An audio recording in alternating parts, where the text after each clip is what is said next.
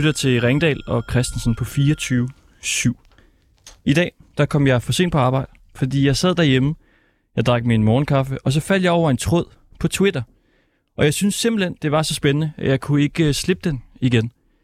Det var en øh, Twitter-profil, der hed Chris O, og han skrev om en russisk soldat ved navn Pavel. Og ham med Pavel, han har været i krig i Ukraine. Nu var han kommet hjem, og undervejs der har han så skrevet en øh, dagbog, som han har lagt på internettet, omkring øh, 140 sider, lidt mere på russisk. Den her Twitter-profil havde så lavet en øh, tråd og oversat nogle af de mest spændende ting til engelsk. Men det var ligesom kun små bidder. Derfor så tænkte vi i dag, at vi gerne vil bringe den her dagbogsfortælling fra den russiske soldat til jer. Og det har virkelig, virkelig været besværligt. Men vi tror, at vi på en måde har fundet en løsning, der ja, måske er lidt forståelig. Vi har fået Jørgen Luxhøj fra Dansk Russisk Forening til ligesom at køre det hele igennem øh, Google Translate, og så kigge det igennem, om det ser okay ud. Men selve den her oversættelse, den var altså virkelig, virkelig dårlig på grund af Google Translate.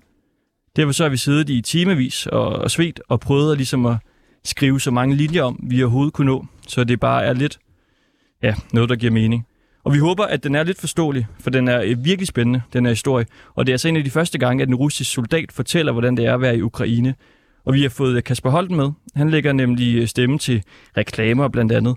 Og så har han en stemme, vi tænker godt kunne matche en russisk soldat sådan en lille smule. Og øh, Kasper, du har ikke rigtig læst teksten inden, og nogle af sætningerne er en lille smule dårligt oversat. Så hvis du hakker lidt, så er det ligesom helt okay. Det her det er i hvert fald Ringdal og Christensen på 24 i dag, der skal vi altså høre en ægte fortælling fra en russisk soldat. En fortælling om hans oplevelse af at være krig imod Ukraine. Og soldaten øh, Pavel, han er flygtet fra krigens redsler og har nu valgt at udgive sine oplevelser af krigen fra frontlinjen. Til en journalist forklarer han, imens han sidder på en café i Moskva, at han kender konsekvenserne af det, han nu har valgt at udkomme med. Han ved, at han risikerer fængsel, at han vil blive hængt ud som en forræder, både af sit folk og sine tidligere soldater, kammerater. Han siger, jeg ser ikke retfærdigheden i den her krig.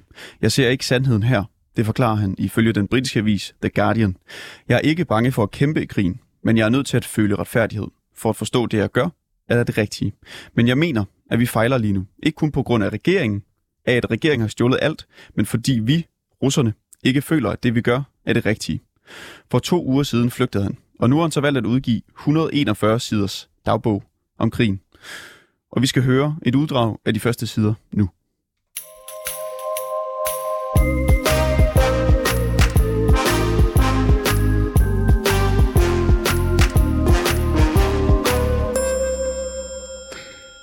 Sov 56. Det er halvanden måned siden, jeg vendte tilbage fra krigen i Ukraine. Ja, ja. Jeg ved, at du ikke kan sige dette ord krig. Det er forbudt. Men alligevel vil jeg sige præcis krig, for det er rigtigt. Jeg er allerede 33 år gammel, og hele mit liv har jeg kun fortalt sandheden, selvom det skader mig selv. Jeg kan ikke gøre noget ved det her. Så dette er en krig, vores russiske her skyder på ukraineren, og de skyder tilbage, granater og raketter eksploderer. Har du nogensinde hørt lyden for et projektil nærme sig? Hvis ikke, så er det en uforglemmelig følelse af vibrationer og fløjten i luften, når indmaden i dig vender sig om. Det er betagende. Hvis du er heldig, hører du en eksplosion og tænker, at det er helt sikkert er din dag. Samtidig dør folk fra militæret på begge sider, såvel som civile. Beboere, der er så uheldige at bo, hvor de besluttede at starte en krig, kalder det en særlig operation. Nå ja, vi må heller ikke glemme den hungersnød, der fulgte med krigen og sygdom. Søvnløse nætter, uhygiejniske forhold og liv med konstant adrenalinsus, der tærer på dine ressourcer. Når du vender tilbage fra krigszonen, indser du, at dit helbred ikke længere er det samme. Så er der også det moralske, smertefulde pres for din samvittighed på hjerte og sjæl. Du spørger dig selv, hvad du laver med hvilket formål. Hvorfor risikerer du dit liv og dit helbred? Hvorfor forurener du din egen karma? Nu vil jeg fortælle dig, hvordan jeg måtte se i denne krig. Jeg er bevidst om ansvaret for at sprede information om Ruslands tjeneste, men skjuler jeg det, vil det for mig betyde, at vi fortsætter med at øge antallet af tabte liv. Jeg blev evakueret fra frontlinjen nær Nikolajevsk på grund af inflammation i øjet. Efter endnu en skudepisode på os, fløj jorden i skyttegraven op og ramte mine øjne. Øjnene begyndte at blive irriteret, og et af dem begyndte at lukke. Efter et par dage sagde paramedicineren, at jeg skulle evakueres. Uden behandling ville jeg miste mit øje. Jeg blev ført til lægeafdelingen i det besatte område Kherson, hvorfra jeg blev evakueret til Sevastopol. Følelsen du får, når du forlader kampzonen, er ubeskrivelig. To måneder med snavs, sult, kulde, sved og nærvær, og døden nær. Det er ærgerligt, at journalister ikke må besøge os i felten, så kunne de jo da i det mindste beundre faldskærmstropperne. Hele landet kunne følge med. Faldskærme, der ikke er vasket. Hm. De er beskidte og tynde. Halvdelen af mine mænd skifter til en ukrainsk uniform, fordi den er bedre og mere behagelig.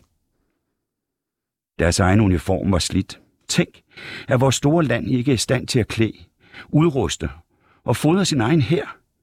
Jeg var for eksempel med fra begyndelsen, hvor vi ikke engang havde et klassisk soldatersæt, altså uniform, og jeg krydsede grænsen uden sovepose. Da jeg fik en, sov jeg på jorden i en laset sovepose om vinteren, i frontlinjen. Der var frost. Vi er i midten af marts, og mine ben og ryg begyndte at gøre ondt. Jeg troede længe, at det var ømme muskler. Jeg begyndte at halte. Ah, jeg tænkte, at det var fordi, at vi næsten altid havde hjelme og rustning på, men senere fandt jeg ud af, at det skyldtes, at vi sov på frossen jord. På grund af stor mangel på vand og mad, kombineret med dårlig søvn, fik jeg vækstforstyrrelser. Ja, altså hævelser på alle min del af rygsøjlen. Jeg fik også brok i nakken, brok i lænden og uforståelige smerter i mine ben. Nå, tilbage til evakueringen. Når man kommer væk fra en krigszone, når du bliver taget ud derfra, føler du en glæde over at komme væk fra jordens røvhul. Men du får også en følelse af irritation over, at dine kammerater bliver ved med at være der. Og så ved du ikke, hvad der vil ske med dem. Så du får altså en følelse af lykke, blandet med en skyldfølelse over for kolleger, som er der. En skyldfølelse over, at du nu forlader dem. Vi blev evakueret i en stor bil. Der var mig, chaufføren og så 20 sårede mennesker. Alle var beskidte og udmattede. Dem, der var alvorligt sårede, havde deres ansigter svøbt ind i blod. Man kunne læse deres smerte og længsel i deres ansigter, men også fornemme glæden over, at de endelig skulle derfra. Fordi jeg var kommet til skade, blev jeg stemplet som patient. Så jeg kunne træde direkte ind foran behandlingsstedet. Der var ikke pladser nok til alle, så der var mange, der var mindre heldige end mig. Nogle måtte gå fem, seks timer. Jeg husker tydeligt det her øjeblik. Endelig slappede jeg af. Jeg tænkte på de sidste to måneder af mit liv. Jeg tænkte på, hvad det var, der var sket. Hvorfor, hvorfor jeg havde brug for det. Gjorde jeg noget godt? Eller gjorde jeg noget dårligt? Hvorfor deltog jeg i det? Og, og hvordan var det overhovedet? I det øjeblik og stadig inde i mig oplevede jeg en indre dialog. En cocktail af samvittighed, patriotisme og sund fornuft. Jeg ser mig selv udefra som en skabelon. Er jeg en militærmand? En faldskærmssoldat? Ja, jeg er forpligtet til at opfylde ordre, og jeg er ikke ret til at være fej. Ikke ret til at vælge krig fra. Da krigen starter, er jeg forpligtet til at tjene og være til gavn for mit land. Jeg skal beskytte folk i Rusland. Men så begynder den sunde fornuft at komme frem og stille spørgsmål. Spørgsmål som, hvordan troede Ukraine egentlig Rusland? Alle rundt omkring i verden taler om, at Ukraine ønskede at blive medlem af NATO. Men angriber vi alle de lande, der vil med i NATO? Letland, Litauen, Estland? Polen er allerede i NATO. Finland tilslutter sig også NATO nu. Tyrkiet skød vores fly ned ikke for så længe siden, men det blev hurtigt glemt. Japan vil have vores øer. For fanden! USA grænser op til os i øst. Men alt dette er af en eller anden årsag ikke grunden til krig. For de lande angriber vi ikke. Eller er det bare for nu, at vi ikke gør det? TV'et gentager sig selv. Hvis vi ikke havde angrebet Ukraine, ville de så have angrebet os? De fortæller i TV'et, at det er en forebyggende foranstaltning. Men hvordan kan du tro, at Ukraine ville angribe Rusland? Deres væbnede styrker kunne ikke engang holde deres grænser i Krim. De led store tab, da de skulle forsvare de grænser, og alle ved, at en krig i defensiven er meget lettere end offensiven. Hvis vi virkelig frygtede, at Ukraine ville angribe os, ville det så ikke være nemmere for vores her at styrke grænserne og forsvaret omkring Ukraine? Og i tilfælde af, at de så vil angribe, så vil vi møde dem i defensiven. Så kunne vi bryde deres offensiv og gå til modangreb. I dette tilfælde ville vores tab være meget mindre, og resten af verden kunne ikke beskytte Rusland for at være aggressiv. De ville ikke kunne sige, at vi var besættere og angribere. Det viser sig, at historien om, at Ukraine var på vej til at angribe Rusland, ikke er sand. De sagde, Ukrainer beslaver af nazismen og krænkede den russiske befolkning. Men når man taler med folk, der var i Ukraine før krigen, fortæller de noget helt andet. Ingen kan huske nogle sager, hvor de blev krænket eller fornærmet, fordi de havde et russisk efternavn, eller ikke kunne tale ukrainsk. Små isolerede tilfælde med konflikter kan findes i et hvert land i verden. Taler man med folk, der flygtede fra krigen i Donetsk og Lugansk, har jeg ikke hørt sager om nazisme, hvilket ellers bliver råbt ud af vores medier. Men alle som en fortalte, at de flygtede fra krigen og bare gerne ville leve og arbejde i fred. Hvis I virkelig forsøgte at hjælpe befolkningen i Donetsk og Lugansk, hvorfor gav vi så ikke bare et russisk pas? Vi har en masse tomt land, som ikke engang er blevet rørt af nogle mennesker. Lad dem da komme her, hvor de kan leve og arbejde med os. Hvorfor har vi brug for territorium i en anden stat? Hvorfor? Mangler vi land? Har alle dem, der ønskede at bo i Rusland, endnu ikke modtaget et russisk pas? Og flygtede de ikke til os? Først besluttede de at motivere os med penge for at tage i krig. Og den 23. februar meddelte divisionschefen os, at vi ville modtage 69 dollars per dag. Valutakursen var omkring 7.000 rubler, og vi blev snydt og modtog i sidste ende 3.500 rubler om dagen. Ja, for den første dag indså vi, at dette ikke er høflige mennesker, men det er en fuldgyldig krig, og det vidste vi, da vi begyndte at krydse grænsen til Ukraine under salver af MLRS-missiler, eskorteret af kamphelikopter og fly. Selv da begyndte folk at sige, at jobbet og pengene ikke er det værd. Men vi er fædrelandets forsvarere. Fædrelandets stolthed og penge er ikke hovedsagen. Det er ikke en joke. Jeg mener det seriøst. Selv det vi brød gennem grænsen til Ukraine, så er ikke en logisk forklaring. Gennem endeløse, latterlige eksperimenter og mangel på sund fornuft, er herren endelig holdt op med at være attraktiv, og lod derfor plads til de bedste unge.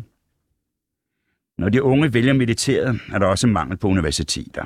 Det er blevet et sted, hvor folk kommer fra lavere sociale kredse. Og det viser sig desværre også.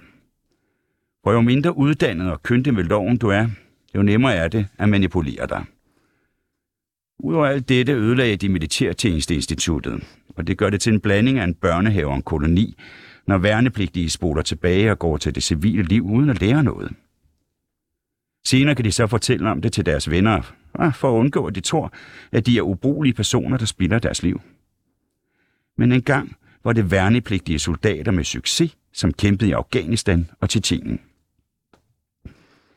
Jeg kan huske de to måneder, jeg var i frontlinjen, håbede vi hver dag, at de ville ændre os, og de ville lade os gå til den anden kø for at hvile og vaske os. Men det skete aldrig, fordi det viste sig, at der ikke var nogen, der ville ændre sig. Først blev jeg ført til byen Sevastopol, til hospitalet Orian. Før det var jeg et sted i Krasnøj Perikov, på det civile hospitalsområde, som var en installeret medicinsk teltlejr, hvor vi blev mødt af en læge fra Bonjansk. Den bestod hovedsageligt af Dagestan-kvinder, der tog imod os med varme. Vi blev straks omringet af militærlæger fra Bonjansk. Det var vildt for os, at ingen længere skød rundt omkring. Der var tavshed, og der var en følelse af ro og tryghed. Det var en ubeskrivelig følelse.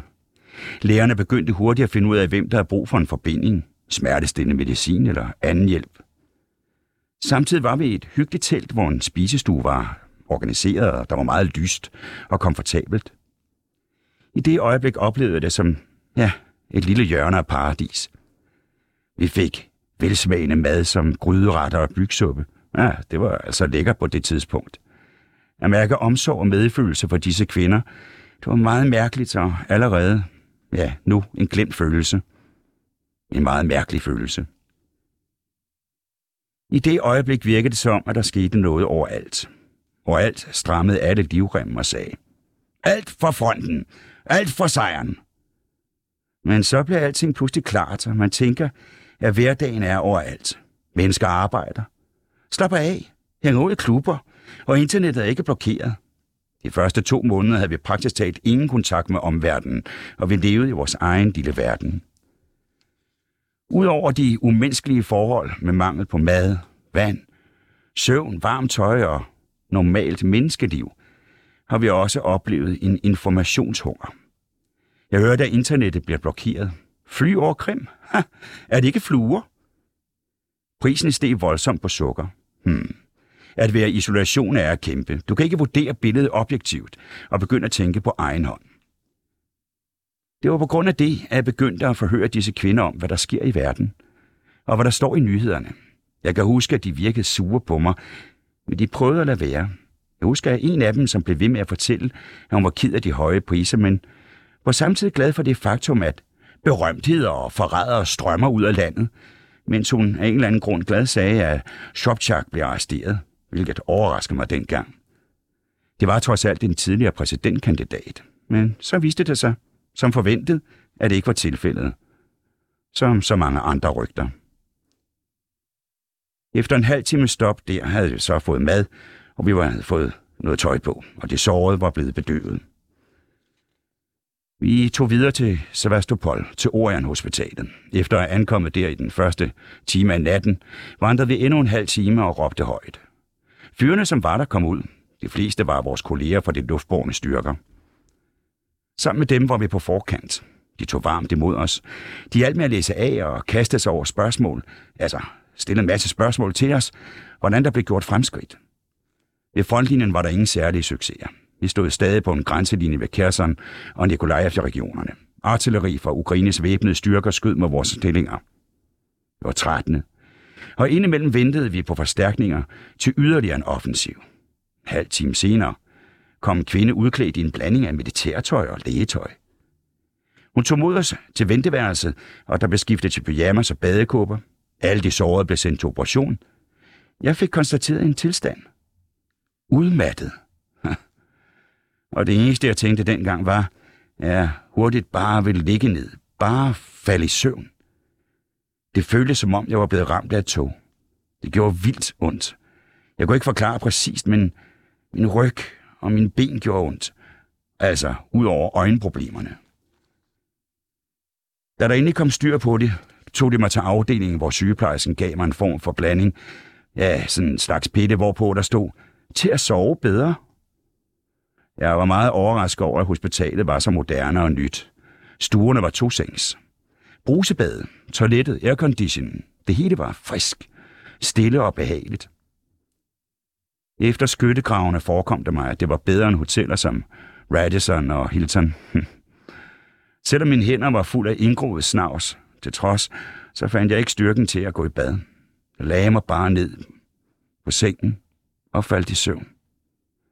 Efter at have sovet hele tiden i den, i den samme stilling, følte jeg sådan en lykke ved at kunne sove på en seng med rent undertøj, i sikkerhed og stillhed.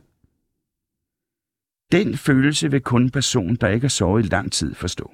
Forestil dig.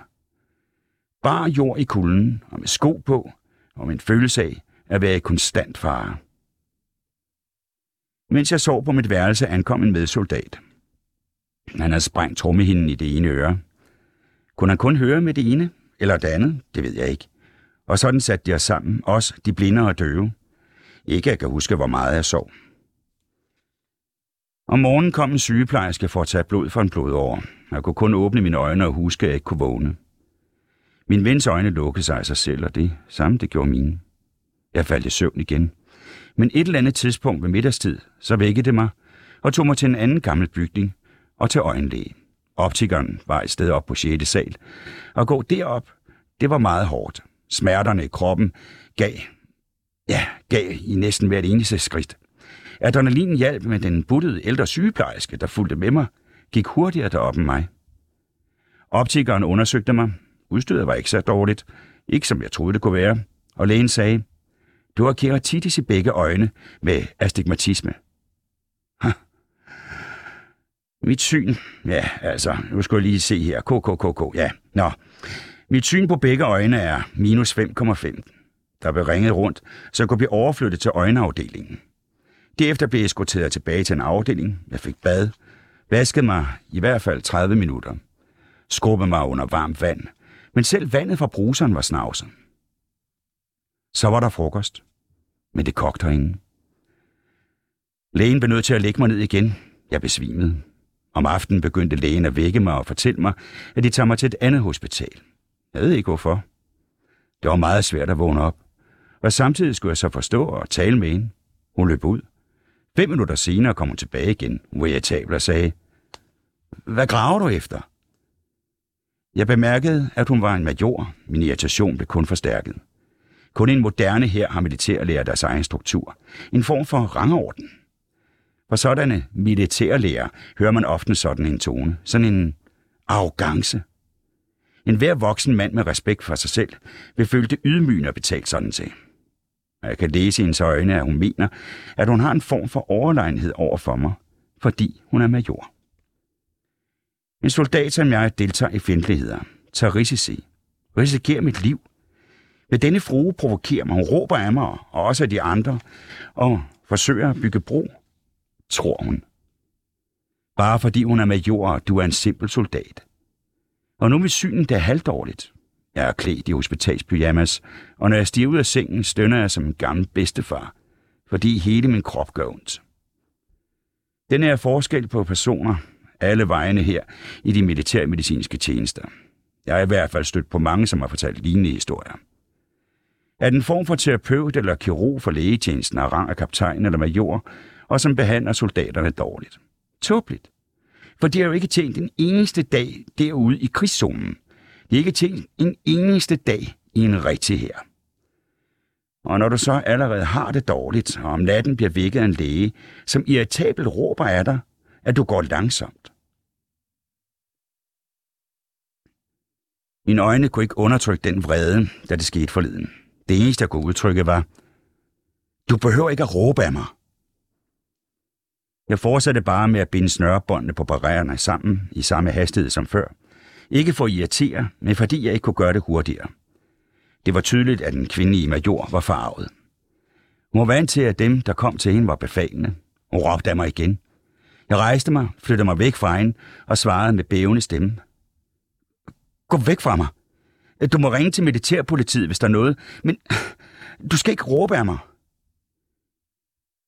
Hun kunne ikke dominere mig. En selvtilfredshed slukkede. Det var tydeligt. Senere på dagen binder jeg min snørbånd og siger farvel til min døve kammerat. Jeg tager affaldsposen over den ene skulder, min rygsæk over den anden, og i den har jeg kamuflagefrak og sneakers. Sneakers, altså, mener jeg. Ha, de er en gave fra Stavropol. Da jeg kom ud i gården, var der ingen bil, der ventede på mig, og jeg blev stående i yderligere 10 minutter. Jeg blev ved med at være sur over denne hysteriske læge med rang af major, der også besluttede, at jeg hellere må stå her, end at gå tilbage og slappe af. Måske er den her kvinde ikke et dårligt menneske, og måske hun rent faktisk tager sit arbejde alvorligt. Men jeg så hende også overse ankomsten af en bus med såret. Der var bandage og blod over det hele, men hun så dem ikke ude i gården. Måske hun bare overså dem, fordi de har travlt. Hospitalet har akut mangel på personale og lange behandlingstider, og de bliver sandsynligvis ikke engang betalt for det. Jeg hørte mange klager fra sygeplejersker og læger, men igen undrer jeg mig, for hvem er skyld i dette? Alle kan jo bare klage til arbejdsudvalgene, anklagemyndigheden og domstolene. Men der er ikke flere personer til at udføre arbejdet, og de har ikke den nødvendige medicin eller det nødvendige udstyr. I sidste ende påvirker det selvfølgelig kvaliteten af deres arbejde. Så jeg forstår godt, hvis de har brug for at lufte deres frustration og vrede. Da paramedicineren, der hjalp mig, blev overført til frontlinjen, var det også uden sprøjter og smertestillende. Det har frontlinjerne ikke engang. Det er som, de bare vil af med os. Men hvis ikke det er virkeligheden, så må de da begynde at tage ansvar. Ansvar for tusindvis af russiske liv, der måtte dø. Fordi de ikke modtog tilstrækkeligt med lægehjælp, som ellers er garanteret ved lov Hvorfor overhovedet opretholde en lægetjeneste som en del af militæret? Ha. En af mine kammerater døde i sommer. Han døde af lyskebrok på vores hospital i Feodosia. Han fortalte mig, hvordan han lå på operationsbordet uden lokalbedøvelse. Og mens han lå der, kunne han høre lægerne viske, at han ikke havde brok. Jeg kan allerede nu sige, hvad jeg generelt synes om kvinder i den russiske her. Det er jeg imod. Det er overhovedet ikke nødvendigt med kvinder i militæret. I vores her tjener kvinder i overvældende grad som dekoration, eller også er det med, fordi deres kærester eller ægtemænd er i militæret. Hmm.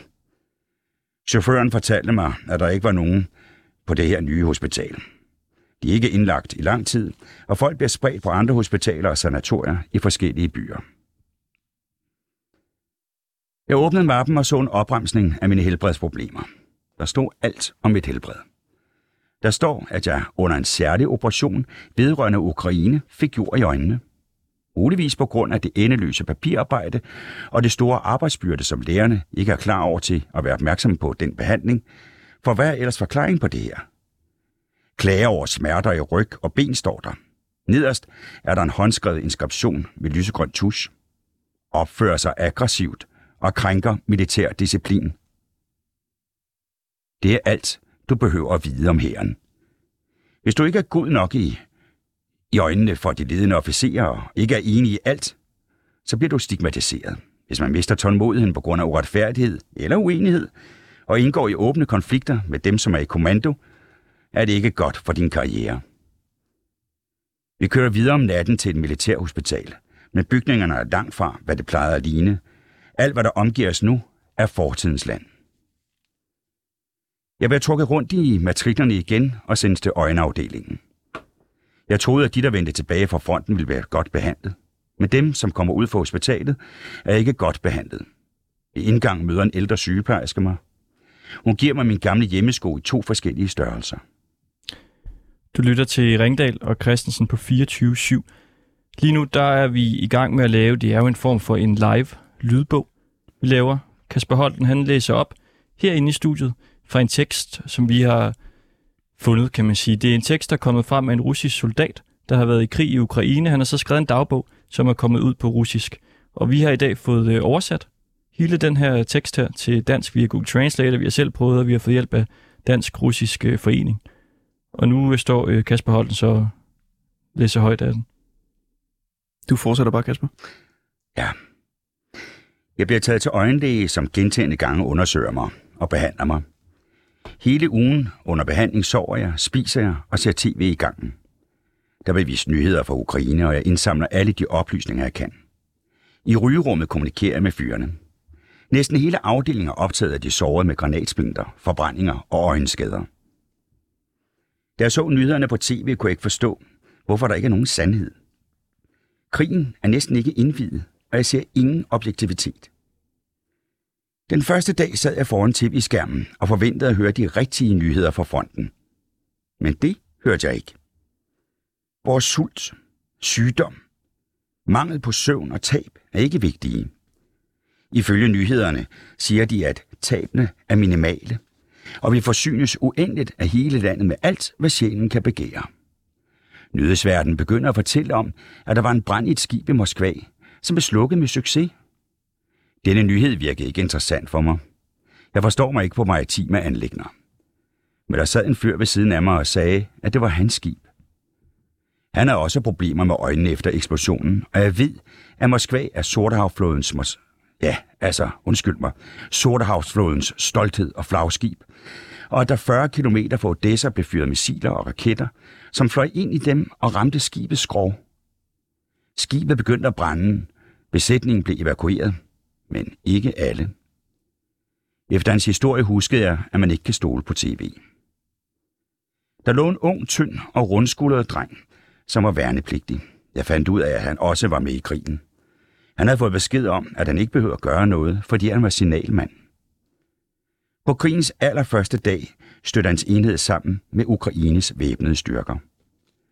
Skytterne indså, at de var ankommet til frontlinjen. Da de så Ukraines udstyr, vendte de om og kørte tilbage af motorvejen for at gøre klar til kamp. Det var allerede mørkt, og da de vendte tilbage med nogle biler på børnene, Ja, der var nogle biler, der brændte, og nogle de flygtede i panik i mørket. Den unge fyr stak af sammen med flere kammerater. Der var en værnepligtig, der så, at en almindelig blev skudt af en af deres egne. Det ser ud til, at korruption og kaos i hæren er for dyrt. At dø sådan, på den måde, første kampdag, og så endda af en ven. Hvem vil være ansvarlig for disse liv og disse sårede? Det var ikke den ukrainske hær, der stod for deres død. Efter en uges behandling blev mine øjne hvide igen og åbnede op. Lægen gav mig lov til at tage linser på, og jeg blev rest nok til at kunne det. I rummet lå jeg, hvor jeg lige lå, der kunne jeg lige se et toilet til 40 personer. Hm. Patienter blev ikke tilbageholdt der, fordi der var mange sårede. Der kom nye hver dag. Inden udskrivelsen blev jeg sendt til traumaafdelingen, fordi jeg klagede over smerter i ryg og ben. Det gjorde ondt at stå ud af sengen. Og også at gå op og ned af trapper. Ja, bare det at gå. På traumaafdelingen lå en munter, rødmosset og tyk mand, som sikkert var en major. Der var blevet lavet røntgenbilleder af knoglerne i benene og rygsøjlen, og jeg fik at vide, at knoglerne var intakte. Og hvis smerterne ikke gik væk, så skulle jeg kontakte hospitalet på tjenestestedet. Det var pinligt at blive tilsidesat alene. Jeg forstod ikke selv, hvad der skete med mig, og udsigten til frihed var gemt bag kontrolpostens porte. Det normale menneskeliv, husligt, hygge, drikke og lækker mad, det var der ikke noget af. Jeg kunne ikke engang gå rundt i byen og se folket. Jeg husker en fyr fra Volgograd. Han havde mærker efter en ven eller fjende på højre ben. Hm. Han var en BMP-3-fører. Der var fløjet et spyd ind i dem, bilen brændte ned, og besætningen døde. Han var eneste overlevende. Den lille fyr stammede frygteligt. Han sagde et ord. Ja, det kunne tage 5-10 sekunder. Han sagde, at de ville have sendt ham til psykiatrisk hospital. Men han kæmpede tilbage, nægtede lægehjælpen og skrev et afslag. Dem, der blev udskrevet fra hospitalet og som blev sendt til kasernerne for at afvente afsendelse til afdelingerne. Ha, jeg misunder denne del. Hundredvis af mennesker vendte tilbage fra krigen med en følelse af betagende lykke, fordi de forblev i live og ikke kunne vende... Ja, nej, det er jo noget sludder, jeg siger her, men de kunne netop vende tilbage til civilisationen. I mellemtiden drak de meget, mens de ventede der. De drikker, hvad de har tjent, og så går de til prostitueret om natten. Nogle tog først hjem efter 10 dage. Mange modtog mange millioner, 3 millioner for skader, nogle for brækket ribben, nogle for kugler. Jeg kan forstå dem. For med pengene kan man få alt, hvad man ikke har råd til før. Når man vender tilbage fra krigen, føler man, at man er født på ny. Men jeg foretrak ikke at vente med at tage hjem, og jeg tog hjem samme dag. Men jeg modtog ikke 3 millioner, som mange andre. Og i det øjeblik tænkte jeg på, at samfundet bare, ja, de sendte alle de ubrugelige væk. Dem, som folket ikke engang kender, og de modtager en lille chat om måneden for at give deres helbred og liv til gavn for Rusland. Imens en normal person, der arbejder som programmør, vil tjene det, tjene det samme beløb på en måned. Det er virkeligheden. Ha. Apropos de 3 millioner. Ifølge reglerne kan man få dem, hvis man har skader, lemlæstelser og sår efter særlige operationer i Ukraine. Men de holdt op med at betale dem, da de blev fordelt på en mærkelig måde. Nogle fik at vide, at en genstand ikke var gået dybt nok ind i kroppen på dem, så derfor kunne de ikke få erstatning. Andre blev betalt, fordi de havde brækket en finger, som bare en af de første dage i krigen. Der går også rygter om, at nogen melder sig til krigen, modtager penge, men simpelthen er et andet sted. For eksempel har jeg været i Rusland i to måneder, men af en eller anden grund har jeg stadig fået penge hver måned. Andre har slet ikke modtaget en krone. Reglen om den her erstatning øgede kun korruptionen og utilfredsheden i hæren. Nogle rev et ben af for at få de 3 millioner kroner. Andre brækkede et ribben. Hvis en genstand kun gennemborede din hud, kan du jo godt klare dig. Jeg vil ikke engang tale om dem, der specifikt skød sig selv i foden. altså, hvis deres løn kun er 30.000 rubler som min, så skal han jo arbejde i 100 måneder for at få de 3 millioner. Så det er en stor fristelse for mange. Men alt er godt i rapporterne. Efter at være ankommet til min enhed, fik jeg med det samme to ugers ferie med den betingelse, at jeg vil tage tilbage for at redde, jeg citerer, de nazibesatte Ukraine. Det er tid til at afklare, hvordan jeg har det med krigen. Og jeg forholder mig negativt til den. Selvfølgelig elsker jeg alt relateret til militærets forretning. Som de fleste mænd vokser jeg trods alt op i det. Men jeg forstår virkelig ikke, hvorfor vi har brug for en krig med Ukraine. Jeg kan ikke se nogen grund til det. En væsentlig årsag til dette var, at jeg var imod annekteringen af Krim. Det er en borgerkrig, fordi ukrainerne er de nærmeste mennesker for russerne. Jeg er opkaldt efter min oldefar Pavel, som gennemgik Første Verdenskrig, som i øvrigt i virkeligheden ikke var andet end død og lidelse. Han blev forgiftet af tyskerne med gas og lugtede aldrig igen. Da han kom hjem fra krigen, blev han fordrevet og forvist til Sibirien. Hm. Siden da er magten gået fra hånd til hånd, og nu er hans oldebarn Pavel blevet sendt til oldefaderens hjemland for også at forlade og ødelægge sit helbred og hjemland for ingenting skyld. Den tidligere leder, Sar, dengang leder, dengang sekretær og nu præsident, siger, Boucharerne sværger til, at lakajernes hatte flyver. Det ville efter min mening være rigtigt, hvis Putin og Zelensky fandt ud af, at 10.000 ukrainske og russiske militære og civile ville fortsætte med at leve uden krigen, og at 100.000 ikke mistede deres helbred, og millioner mistede deres hjem og ejendom på grund af krig. Men jeg fik forbud mod at sige sådan ting. Der er åbenbart ingen rettigheder til mig for den slags. Når alt kommer til alt, er herren virkelig begyndt på kommandoer. Hvis nogen angriber vores land, og nogen tvivler på, om det er godt eller dårligt, sandt eller falsk, kan det være dyrt for Ruslands omkostninger. Vores byer kan blive bombet og erobret, vores slægtninge og venner vil lide, indtil enhver soldat forstår, at kommandoen var rigtig. Vi udførte ordren.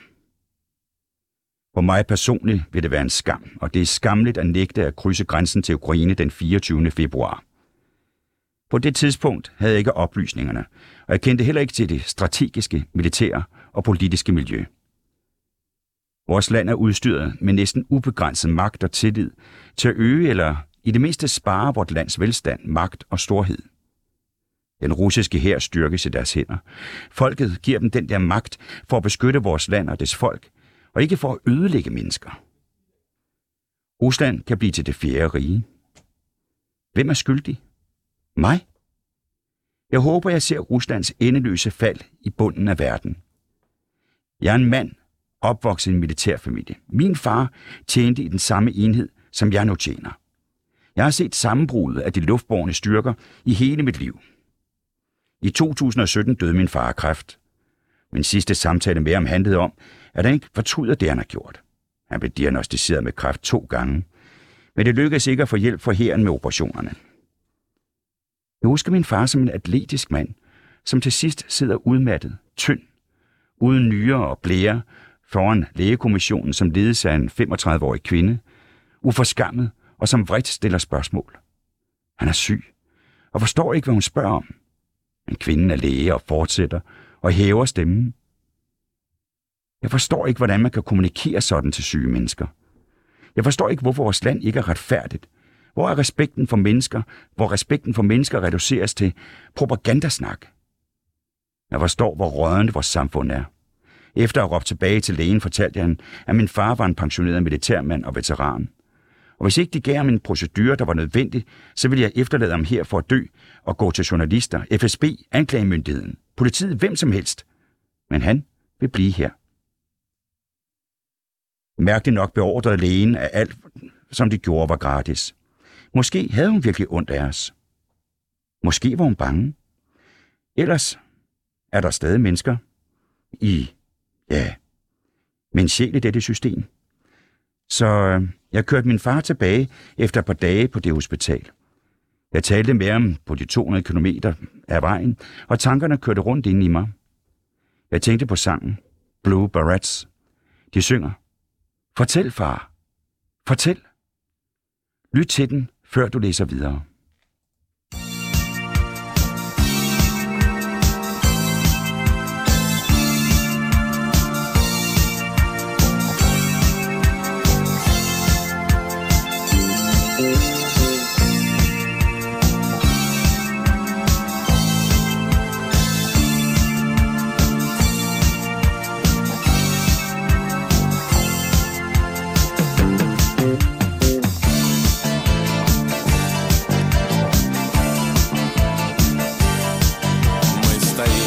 Опасной черты. Среди гор впереди перевал Против нас в глубине темноты. Враг отборные силы собрал Лишь рассвет грянет бой, как гроза. Дождь свинцовый пойдет затяжной Красным блеском отсветит роса. На камнях за опасной чертой. А мы давно переступили Черты опасной тоненькую нить Еще тогда нас в небе окрестили. Когда в десанте стали мы служить?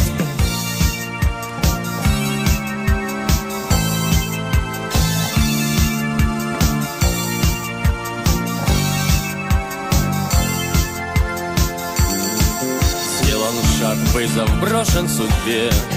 Вихри боя метут перевал Сколько их на афганской земле. Наш десант голубой штурмовал И в созвездии наших побед.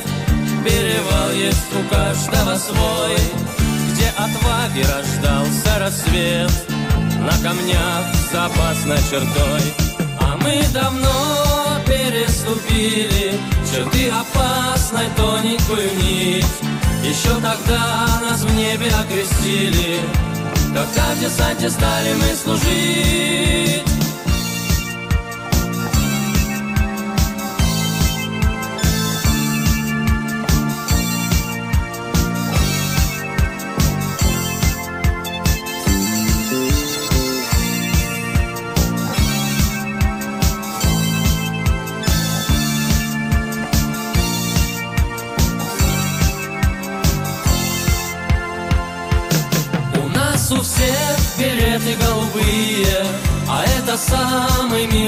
мире цвет. Мы за черту опасную ступили, чтоб в мирном мире каждый был рассвет.